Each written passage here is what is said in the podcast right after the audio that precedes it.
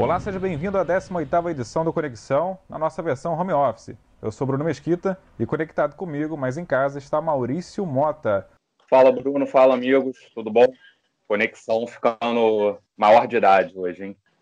É, hoje, vai, hoje a gente vai abordar o, a volta dos esportes, a volta do esporte na, na América Latina, né? É, já tem bola rolando no, no México, já tem bola rolando nos Estados Unidos, dois países que sofreram muito com a Covid-19, e tem bola aí a rolar pelo Paraguai e outros países da América do Sul. Ariel Palácios, é isso mesmo? É uma volta forçada por motivos políticos e econômicos? Por outro lado, alguns países estão fazendo o dever de casa.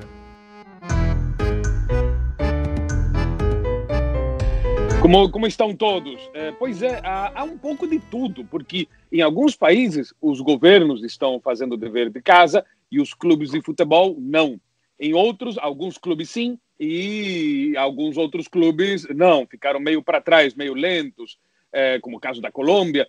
É, há motivos econômicos, sim, por exemplo, no México, é, onde os donos dos clubes são grandes empresas, inclusive estiveram na viagem, é, estiveram presentes é, na viagem do presidente López Obrador, a, a, visita que ele fez ao presidente Trump, só para mostrar o peso desses, desses empresários ali. É, em alguns países, os jogadores já estavam desesperados porque estavam sem receber salários e queriam voltar logo, e em outros países, os jogadores, como no caso da Argentina, é, o, o, o medo da, da doença numa profissão que é preciso ter saúde plena, né? o medo da doença foi mais forte que a questão salarial e estão com, com medo do retorno. Então, a América Latina é, é, é um, é como um, um, uma colcha de retalhos, tem de tudo. E no caso do futebol, em relação à pandemia, a mesma coisa. Nosso convidado é o correspondente do Esporte da Globo nos Estados Unidos, Camilo Piero Machado, que é integrante também do podcast aqui do Globo Esporte, Ponte Aérea, junto com André Boaventura. Como andam as coisas aí na América, Camilo? Seja bem-vindo mais uma vez. Obrigado, prazer participar mais uma vez aqui do Conexão. E eu me identifico muito, eu identifico muito a situação é, americana aqui nos Estados Unidos, norte-americana, com o que o Ariel falou. É, existem questões dúbias e, e acontecendo nesse retorno dos esportes aqui nos Estados Unidos. Eu estou agora em Nova York, e onde o pior já passou. Claro que todos têm medo de uma segunda onda aqui. O número de mortes e de casos caiu muito no estado de Nova York, também na cidade de Nova York mas isso a gente não pode dizer o mesmo do resto do país. É, inclusive na Flórida, onde estão planejando voltar, já está marcada até a volta da NBA nesse dia 30 de julho, é, a Flórida passa por uma situação difícil e de aumento no número de casos e de mortes. A Flórida é o novo epicentro da Covid nos Estados Unidos. O estado registrou o maior número de casos diários desde que começou a epidemia no país. O recorde anterior era do estado de Nova York, em abril. O governador Ron DeSantis, do mesmo partido do presidente Donald Trump, insiste em não tomar medidas mais severas. Se a Flórida fosse um país, seria o quarto em número de novos casos, atrás apenas dos Estados Unidos, Brasil e Índia, apesar de ter muito menos habitantes que todos esses países. Então, existe toda uma preocupação sanitária da situação dos movimentos raciais aqui. É, 80% dos jogadores da NBA são negros e a gente está num momento em que as pessoas estão nas ruas gritando que vidas negras importam. Então, é, é uma situação bem difícil voltar nesse momento. O Kyrie Irving, por exemplo, armador do Brooklyn Nets, é, algumas semanas já colocou esse problema na mesa. Ele está até machucado, ele está lesionado, não, não iria voltar de qualquer jeito. Mas disse que não faria sentido uma volta agora às atividades na NBA, quando, na verdade, é, os problemas, os grandes problemas são outros é, para os jogadores se preocuparem. Claro, a gente vai falar mais para frente sobre isso, como os jogadores que estão indo para essa bolha na NBA e na Disney é, vão lidar com essas questões do movimento racial e aproveitando também a plataforma e o espaço que eles vão ter para falar sobre isso lá. Camilo, você destacou bem agora na sua entrada, né? É, tivemos protestos né, em toda a América, tive, é, tem essa questão da pandemia que engloba todo o planeta, né?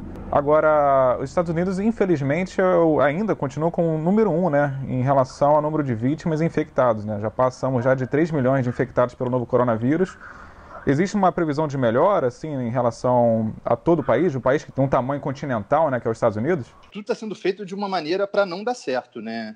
Porque a partir do momento em que estados promovem suas reaberturas é, quando a pandemia não está caindo, quando, quando os números da pandemia não estão caindo, estão sim subindo, isso tem tudo para dar errado, né?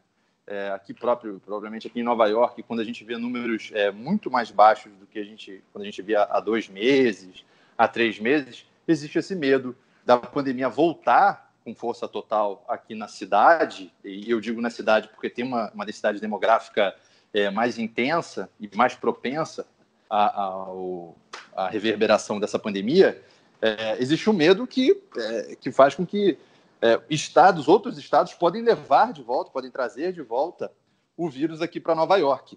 E então, assim, não existe nesse momento na questão do vírus é, uma, uma, uma grande perspectiva de melhora no próximo mês. Ah, daqui a um mês os Estados Unidos vão estar é, numa situação muito melhor de vírus. Não, não existe esse prognóstico.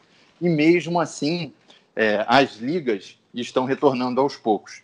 É, eu falei agora da NBA, a Major League Soccer voltando, é, e voltando numa situação super difícil, porque é, já, sob, já sob protestos dos próprios jogadores que estão tendo que jogar, e aí eu, diz, eu, eu, digo tendo que jogar porque é uma questão muito delicada. Quando um jogador da NBA diz que não quer jogar na bolha, ele é respeitado, mas ele não vai ganhar o salário naquele, naqueles meses é, correspondentes é, à participação na bolha, por exemplo. Só que esses jogadores é, de futebol, do soccer, né, da Major League Soccer, eles precisam do salário. As médias não são altas, ali não sobra muita grana para ninguém. Então, três meses sem salário, quatro meses sem salário, cinco meses sem salário, é bastante tempo. É, eu queria saber do Camilo é, se, se, teve alguma relação à volta dos esportes virem voltando aos poucos, porque a gente vê que o primeiro a voltar no, nos Estados Unidos foi a luta livre, né, que voltou logo, um país ainda em pandemia. Logo depois tivemos a volta do UFC, é, que já aconteceram algumas edições do UFC, e agora volta o soccer, né, futebol. É, se se os procedimentos adotados em algum esporte estão ajudando na volta dos outros, ou se realmente, como o Camilo também falou, futebol está acelerando, né, por causa dessas questões econômicas, salariais dos jogadores. Só para situar o nosso ouvinte, a Major League Soccer voltou é, na última quarta-feira com um jogo entre Orlando City e Inter Miami. Inter Miami, que é o time presidido pelo David Beckham, é, o Orlando venceu por 2 a 1 e com um gol da vitória marcado pelo português Nani, jogador famoso, reconhecido internacionalmente. E a MLS voltou e, e talvez um, uma prova de que não estava na hora de voltar é que a competição teria 26 clubes. No, dois dias antes desse início, é, o Dallas FC foi excluído porque tinha, teve 10 jogadores de seu elenco infectados pelo Covid-19. Isso talvez demonstre que não tenha sido a hora de voltar. Para mim, essa é uma questão fundamental. É, a sinergia, né, o sincronismo entre esse retorno das grandes ligas profissionais americanas. E eu sempre costumo, é, eu costumo repetir essa frase, que eu acho que tem que ser um deveria ser um mantra, né? E não é. Eu acho que é uma decepção, é uma frustração mundial. Que é o seguinte: é, frente a uma pandemia global, a gente precisa de soluções globais. A gente precisa conversar entre si. Um estadista, um, um presidente de um país precisa conversar com o presidente de outro país. As pessoas precisam conversar, se reunir, pensar juntos em soluções globais. Mesma coisa para ligas esportivas. É, como é que não é possível? Como é que a gente pode pensar que um retorno da NBA não vai influenciar numa, no US Open aqui em Nova York, que está marcado para voltar no, no, fim de agosto? Será que isso não vai é, afetar uh, o que o público da NFL, do futebol americano aqui, pensa desse retorno em setembro? Do que pensa o torcedor da Major League Baseball, que está voltando daqui a pouco? Ou aqui até do próprio UFC, né, da, do MMA?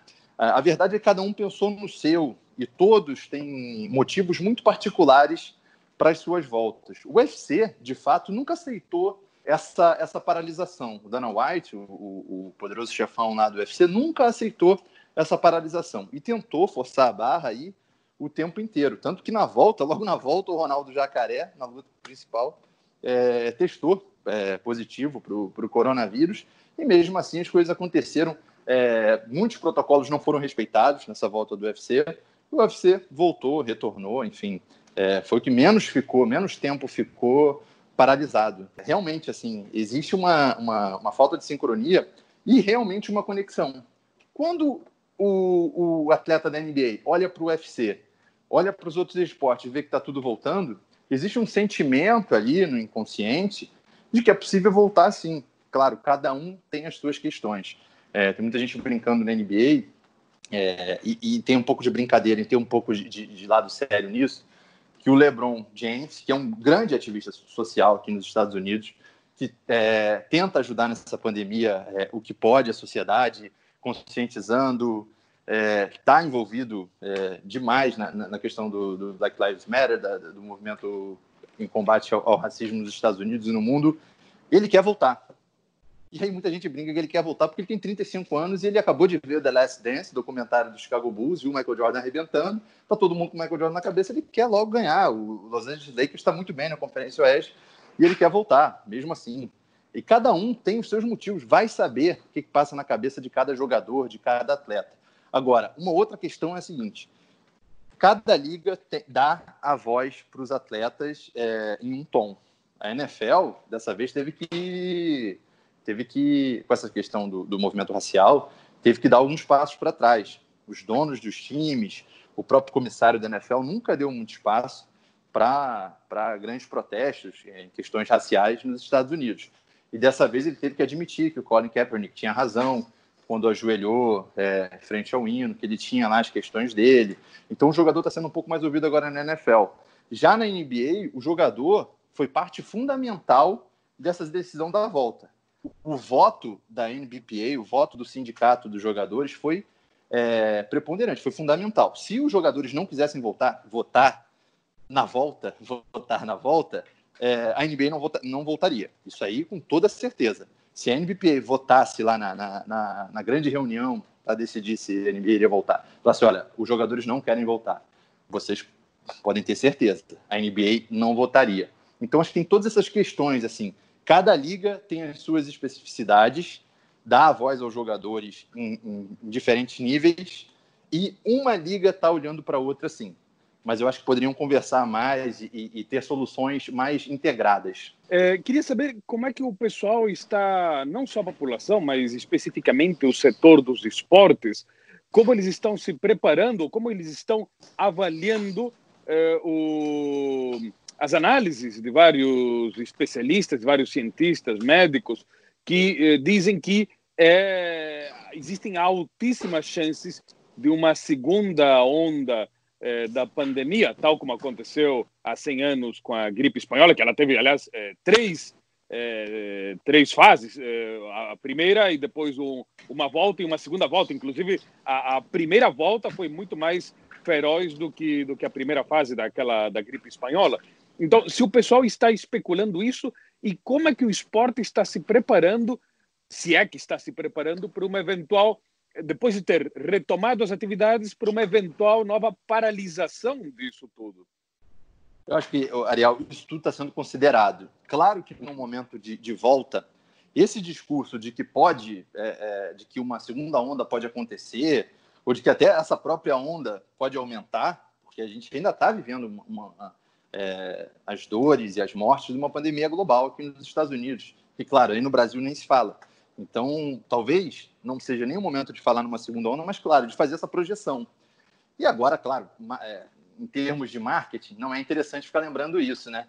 É, agora, os promotores dos eventos é, querem falar que há toda uma segurança para o retorno, os protocolos estão sendo feitos e vão ser cumpridos de forma rígida, os jogadores têm voz para se sentirem à vontade a participar ou não participar de forma democrática. Esse é o discurso do momento. Aqui em Nova York, poderia ter uma segunda onda, porque essa primeira onda aqui já passou. Agora, pensando de forma nacional, a primeira onda ainda é muito forte. E esse é o medo. Os Estados Unidos são 50 estados. A gente tem que lembrar, o país é muito grande, é muito espalhado, tem muito voo de um lado para o outro. A partir do momento em que a situação não está resolvida em grande parte dos estados, é, essa primeira onda ela pode crescer, ela pode voltar. Claro, aí é uma questão de interpretação. Vai ser uma segunda onda se aumentar, se piorar muito, se voltar aqui em Nova York, vai ser considerado uma segunda onda.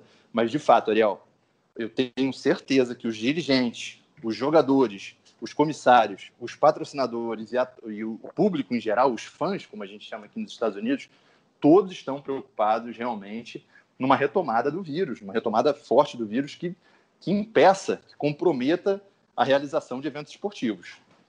Camila, a gente sabe que os Estados Unidos é conhecido com os seus múltiplos esportes, né, diferentes modalidades. O, outros esportes que se destacam é o beisebol, né, e também o, o futebol americano, né, que tem previsão de retornar no segundo semestre. Alguma informação em relação a esses dois esportes e, e a outra gama de esportes também que multifacetada que é a cultura dos Estados Unidos? São duas questões bem diferentes. A NFL, eu, eu, eu não me arrisco a dizer que vai mudar alguma coisa. É, eles vão voltar, eles vão começar a iniciar em setembro com portões fechados, sem torcida, é, haverá ali todo o protocolo, questão de limitação de elenco, limitação de comissão técnica. É, cada time joga 16 vezes na temporada regular, então. Desculpe interromper, mas o staff da NFL é muito grande, né? não só o staff, mas o número de jogadores também, né? E é só você ver o vestiário da NFL para um vestiário de time de futebol. É isso, não. É, é isso está sendo discutido, mas é, não haverá uma mudança no calendário. Isso é o mais importante. Assim, não haverá uma mudança no calendário. Eles vão fazer o que for preciso para o protocolo ser o mais seguro possível e não haverá. E cada jogo da NFL aqui é um grande evento, porque cada time joga só 16 vezes. É, na NBA, por exemplo, são 82 partidas na temporada regular.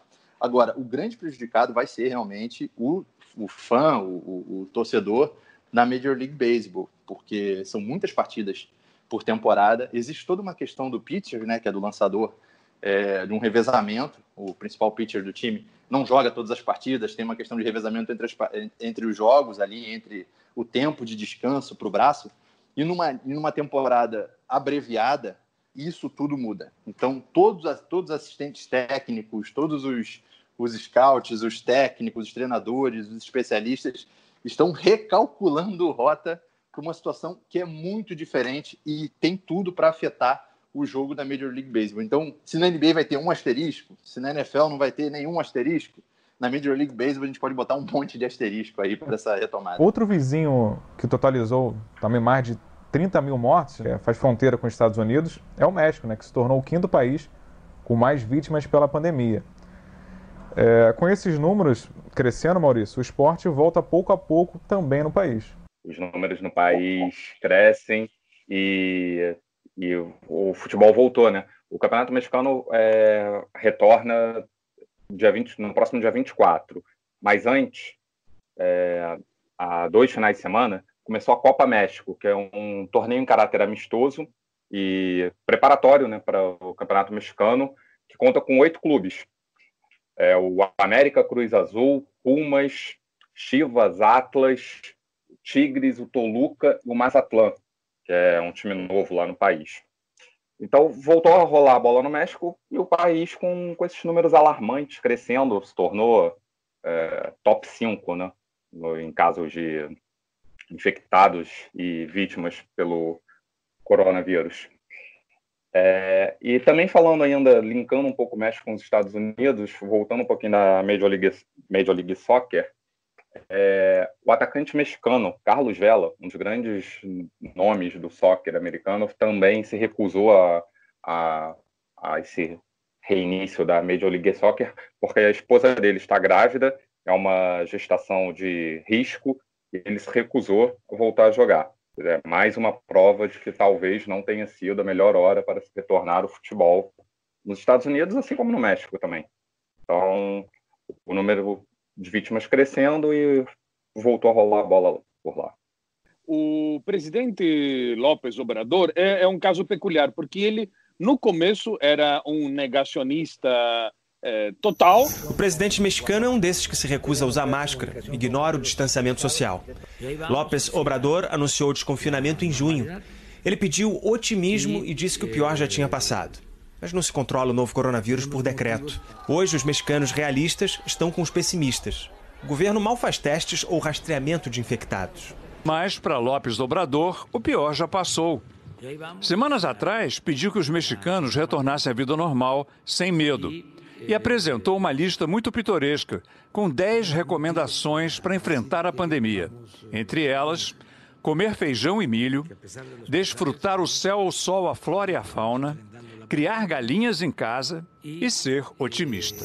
Mas quando a pandemia chegou e chegou com força total no México e se expandiu de forma acelerada, ele percebeu que eh, havia se arriscado demais e aí sim ele voltou atrás, mas aí já era muito tarde e a pandemia eh, assola o México neste momento, um país que tem um monte de outros problemas de criminalidade, de narcotráfico, inclusive o narcotráfico aproveitou esta pandemia para se expandir mais, expandir mais o, o, o esquema, a, a, estrutura de poder eh, territorial, não é? Então, eh, e por outro lado está eh, o poder econômico dos clubes de futebol que na, no México são são empresas é, empresas é, poderosas que estavam pressionando há muito tempo é, pela volta. Então, é, o, o, o, futebol voltou ao México num contexto de, de ainda de alto grau de, de contágios.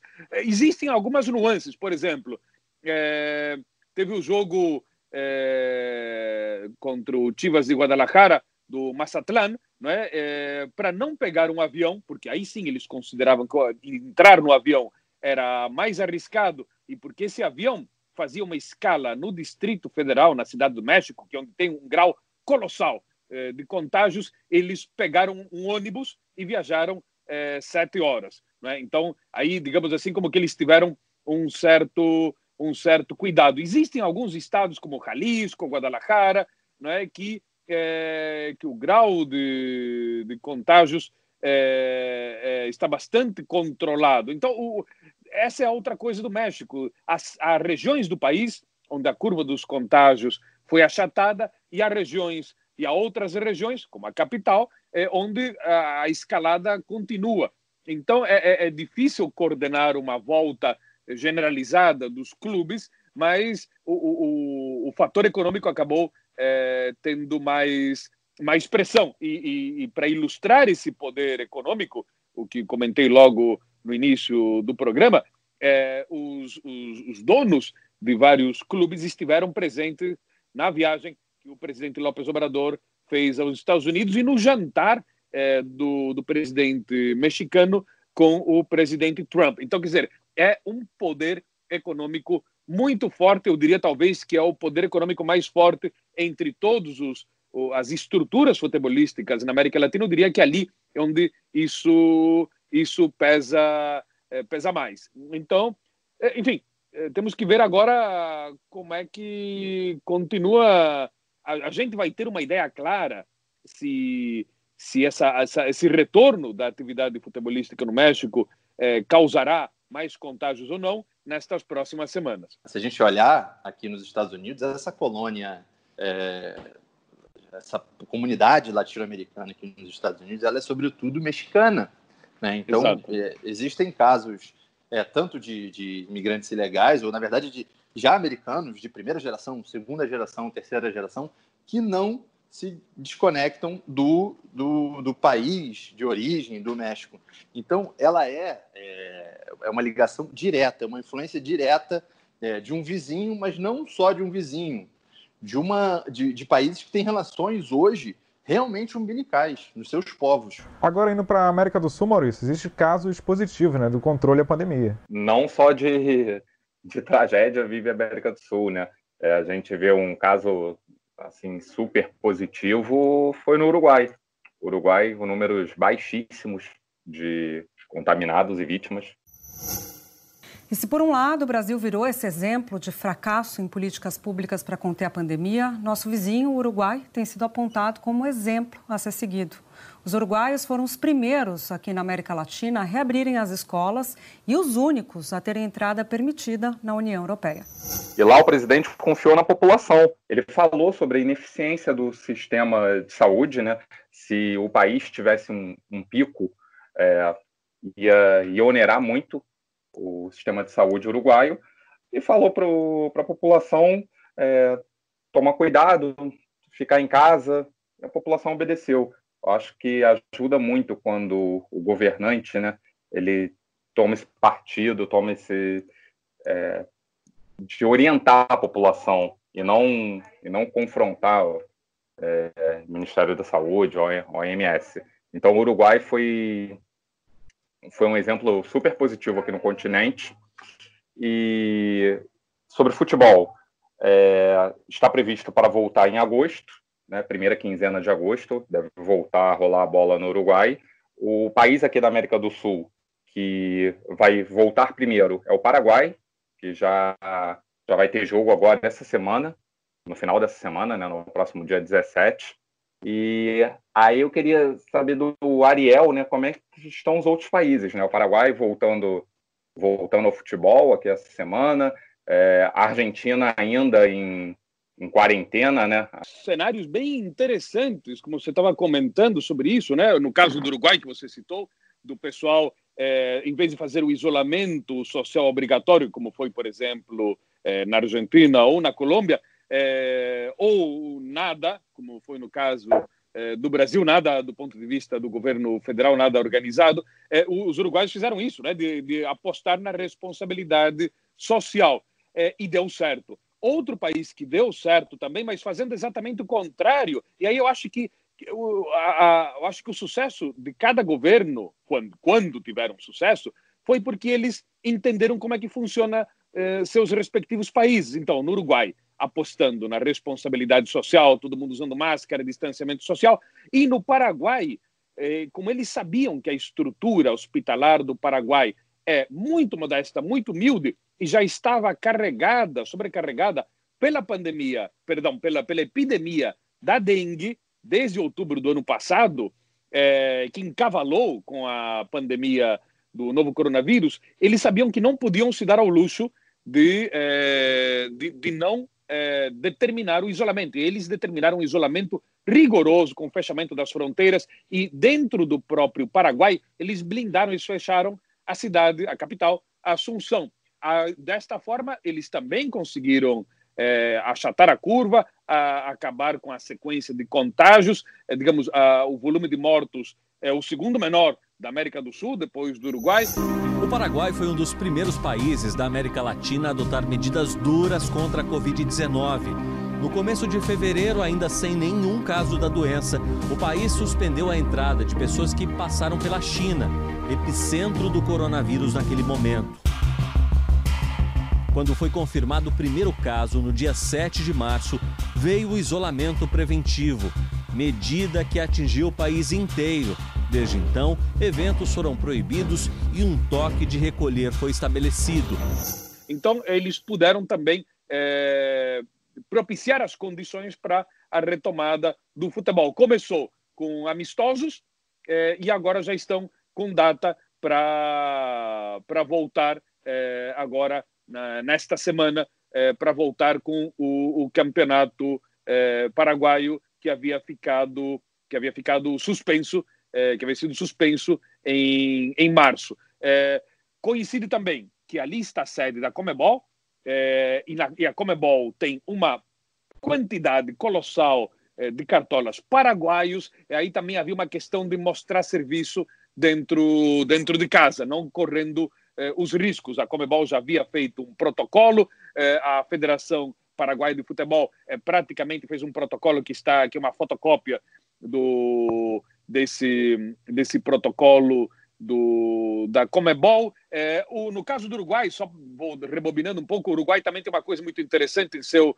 é, protocolo, que acabaram com os gandulas, por enquanto, não é? eles estão eles estão é, vão, eles vão contar os jogadores vão contar com é, o, é, uma espécie assim de proporção dupla de bolas colocados à beira do campo para o pessoal pegar diretamente e não ter que ter os gandulas para evitar esse tipo de contato e mascotes de times menos ainda. Então, isso, é, no caso do Paraguai, acho que não chegaram a entrar nesses detalhes do gandule dos mascotes, mas enfim, mas também é outro, é outra medida muito interessante. Em relação à Argentina, Ariel, onde você está em Buenos Aires, como que anda a situação no país? Bom, é, a Copa Argentina de 2020 paralisou em março, 23 jogos que haviam ficado, ao Deus dará, haviam ficado pendentes, né? É, estão elaborando protocolos, é, não existe uma data concreta, embora a curva, é, embora a pandemia tenha sido combatida com muito sucesso no interior do país, na capital ainda há um crescimento preocupante, na capital e na Grande Buenos Aires há um crescimento preocupante eh, dos casos. Isso quer dizer Buenos Aires, a cidade, e toda a área metropolitana, todos os municípios ao redor de Buenos Aires, que estão na província de Buenos Aires. Porque aqui uma coisa é a capital, o Distrito Federal, que é a cidade de Buenos Aires, e a outra que é a província de Buenos Aires. Quer dizer, na capital, times como Boca, como River, como Huracán, e na província, na, na grande Buenos Aires, times como Racing, eh, como Independiente, como Quilmes, enfim. Então, eh, boa parte desses clubes famosos da Argentina estão concentrados nessa área. Quase metade da população do país está ali. No interior, não. No interior, eh, as reuniões de 10 pessoas já podem ser feitas, os treinos estão voltando muito devagarzinho. Então, há, há uma, uma falta de coordenação. Quer dizer, no interior seria mais ou menos fácil você retomar os treinos, mas no interior estão os times mais, digamos assim, secundários. Existem times importantes também, é, como os times que estão em Rosário, mas, digamos, a maior parte dos times, dos clubes importantes estão na capital. Então, por isso, a Federação do Futebol Argentino, a AFA, é, ela hesita um pouco em, em, em, em fazer uma espécie de futebol argentino em duas velocidades, é, meio liberado no interior e restrito na capital e na Grande Buenos Aires, é, porque o poder desses clubes na, em Buenos Aires e na Grande Buenos Aires é enorme. Então estão aí tentando ver como é que eles fazem para ver se em agosto eles conseguem é, retomar para valer os, os, os, treinamentos, alguns amistosos e é, os jogos sem torcida, evidentemente, em setembro. O que sim está praticamente definido é que quando a Copa Argentina de 2020 seja retomada, é que os jogos sejam feitos todos, aí sim, no interior do país, nas províncias, nos quais, inclusive, há províncias nos quais não ocorrem casos de novos infectados há várias semanas. Então, e até fazer esses jogos com um pouquinho de público, meio simbólico. É? Então, os clubes da capital e da Grande Buenos Aires teriam que viajar para o interior. Então, essa é uma das coisas que está sendo especulado. Camilo, em relação à América do Sul, algum fator que se destaca é o próprio Uruguai, né? Em relação ao comportamento da própria população, né? Em interpretar e, e se preocupar com o próximo em relação ao coronavírus. Os americanos olham eh, o Brasil como fato negativo né, em relação ao segundo país com mais, maior casos, apenas atrás do próprio Estados Unidos. É, o, o Brasil ele está sendo visto de uma maneira muito negativa, até pela mensagem com que o governo é, pela maneira como o governo está lidando com isso, ou não lidando com isso, né? A cada absurdo que é dito ou não dito, a partir do momento em que a cloroquina ela é promovida, a solução, mesmo é, não existindo nenhum tipo de comprovação científica de que aquilo vá realmente, de fato, ajudar no combate do coronavírus, isso é, é tratado de forma muito negativa na imprensa americana aqui. Mas o próprio americano, é, o próprio Estados Unidos é, são um país mais afetado né, pelo, pelo, pelo coronavírus, e existe essa mensagem realmente, a importância dessa mensagem institucional. É, a partir do momento que a gente vê aqui, é, nos Estados Unidos, uma diferença nos discursos entre presidente, governador, é, prefeito e, às vezes, enfim, é, opinião pública em relação ao que fazer é, no combate ao coronavírus. As pessoas, muita gente diz que é, as pessoas demoraram a começar a usar máscara e a máscara seria realmente é muito importante no combate ao coronavírus. Mas quando, quem, quem diria isso, né? Quem, quem, quem vai falar isso? É o presidente dos Estados Unidos? É o governador do seu estado? Aqui eu como, enfim, é, na Flórida é outro governador que já pensa diferente. É, o que o prefeito vai falar em relação a isso, dentro das leis é, dos estabelecimentos, como vai se dar essa reabertura. Então, o cidadão ele fica é, é, confuso muitas vezes. A gente vê aí muita é, essas imagens que circularam aí no Brasil do Leblon, né, das pessoas nos bares, é, produzindo aglomeração e, e, sem máscaras. Claro que é um absurdo, claro que merece é, a, a, crítica, mas a gente vê isso aqui nos Estados Unidos também. Eu estava na Geórgia e vi, eu estava com a minha, a gente ia pegar, estava com minha mulher, a gente ia pegar uma pizza é, para a viagem em um lugar a gente nem quis sair do carro, porque era tanta gente fora do carro, tanta gente nas ruas e, e sem máscara, que a gente ficou assustado. E aí essas imagens é, circulam também, as pessoas são muito criticadas, mas como é que a pessoa vai ser criticada, vai ter a responsabilidade total a partir do momento em que o prefeito, o governador é, reabrem isso tudo, entendeu? Todas essas possibilidades. E da mesma maneira a gente vê é, o esporte. A partir do momento em que os grandes promotores de eventos esportivos nos Estados Unidos e no mundo é, se esforçam para essa reabertura, para essa, essa retomada, existe, claro, aquela movimentação toda. O, a, a economia volta a girar, mas com isso também os riscos voltam e grandes atletas e, e, e, integrantes de comissões técnicas e pessoas de operações dessas ligas também acabam se expondo em relação a esse vírus. Mas sim, voltando, voltando à pergunta original, é, os Estados Unidos olham com muita, é, é, de forma muito negativa para o que está acontecendo no Brasil. É, já em relação a outros países, realmente, assim, é, os Estados Unidos tá, tem problemas demais para para já olhar para os outros países. Já olha pouco normalmente, né? O americano olha muito para si mesmo, né? É, mas é, o mais, o que mais repercute realmente essa posição e a situação que está acontecendo no Brasil agora que é dramática. Né? Verdade, uma situação bem negativa, né? Que acontece aqui, assim como o próprio Estados Unidos e o México também destacado no programa. Agora, Ariel, chegou aquele momento que o ouvinte já está acostumado, né? Que é o fim do programa, é a estante do Ariel, não é verdade?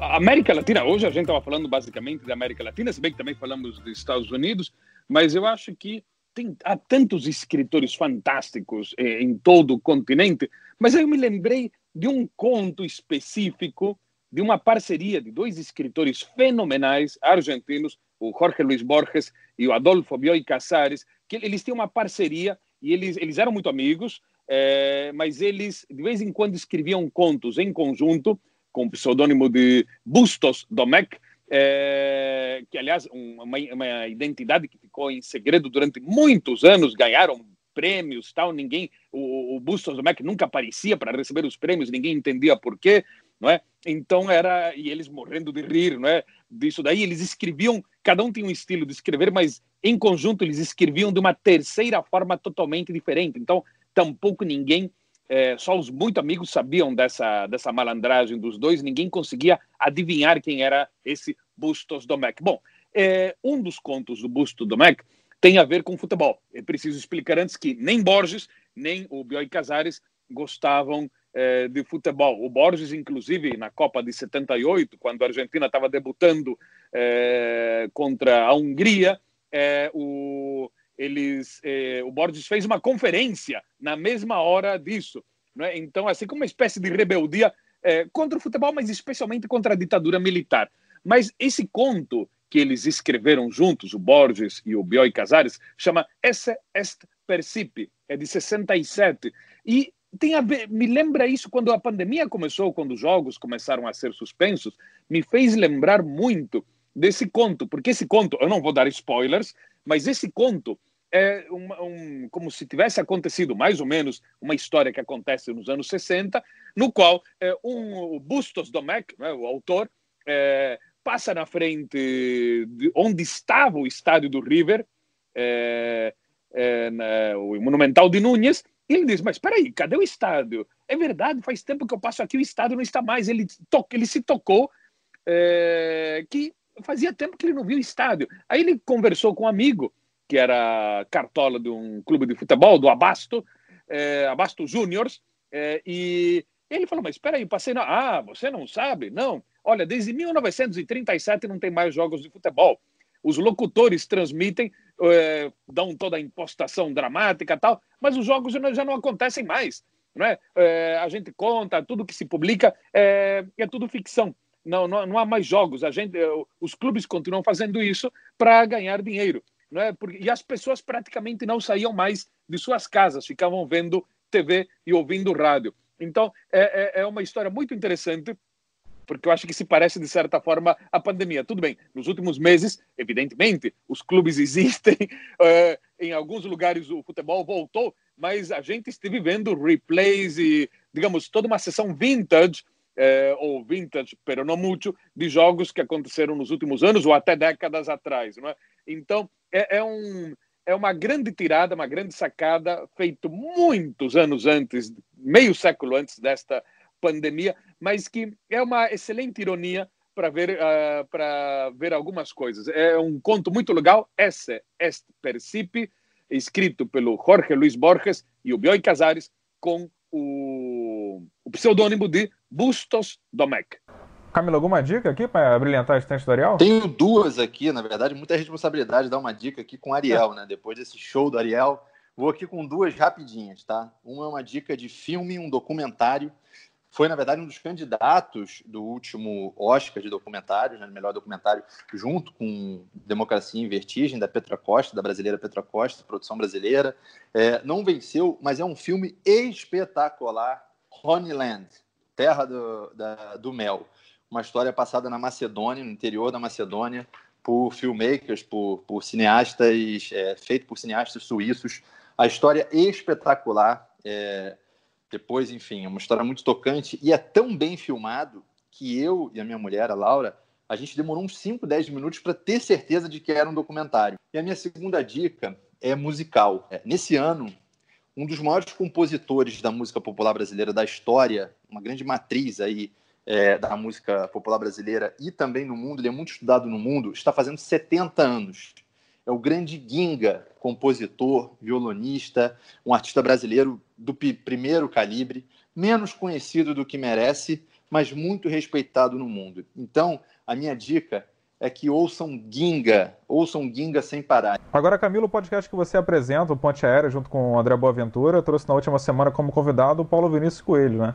Lembrando que o Ponte Aérea vai ao ar junto, praticamente, com Conexão, né? No mesmo dia, na terça-feira. Aproveito para fazer o convite aos amigos que estão ouvindo nesse momento agora o podcast de Conexão, para daqui a pouco, mais tarde, ou se não agora, logo depois, agora de ouvir é, o Conexão, é, dar uma visitada na gente, ouvir o Ponte Aérea, para quem não conhece também.